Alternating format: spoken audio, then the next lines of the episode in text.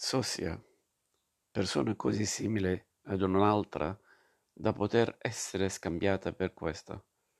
Dal nome di Sosia, Sosias nel mito greco, personaggio della commedia Anfitro, Anfitrione dell'autore latino Tito Macchio Plauto. Col suo anfitrione, qualche anno prima del 200 a.C., Plauto mette in scena la splendida narrazione della liaison amorosa che portò alla nascita di Ercole. Anfitrione, comandante tebano, si trovava lontano da casa a battagliare nel mentre sua moglie Alcmena ebbe in sorte di destare le mensuali attenzioni del sempre al sillo Giove. Questo aiutato dal furbo Mercurio, ordì un inganno per sedurla. Giove avrebbe preso le fattezze di anfitrione, Mercurio quelle, quelle del suo servo Sosia. Quindi si sarebbero recati a casa di lei che sicuramente li avrebbe scambiati per gli originali, accogliendo il marito come si intende sia dopo fare con un comandante vittorioso di ritorno dalla guerra. Il problema è che davvero Anfitrione e Sosia stavano tornando dalla guerra e il servo era stato mandato avanti per annunciare il prossimo ritorno del comandante.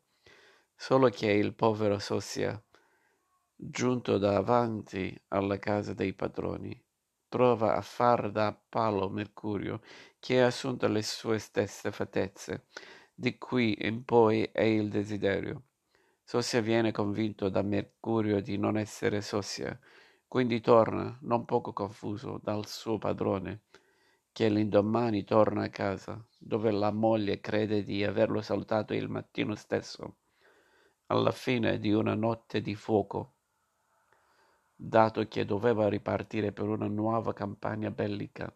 Fra litighi comici tutti giocati sull'equivoco spiegoni insostenibili in cui i vari personaggi tentano di fare il punto della situazione.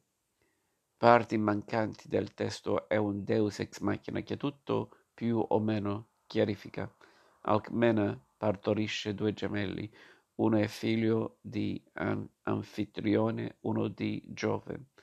E Anfitrione non se la prende a male, visto che il piccolo bastardo Ercole gli darà gloria immortale, anzi sul finale invita il pubblico ad un applauso in onore del Dio.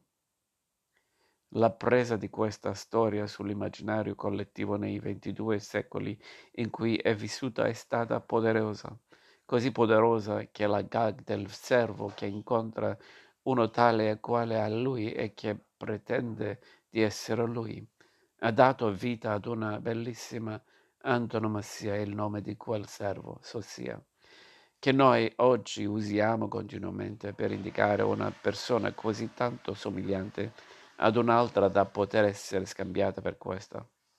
E non si può non pensare che tutto questo sia accaduto perché 2200 anni fa un sacco di gente ha riso alle battute di un, uno scrittore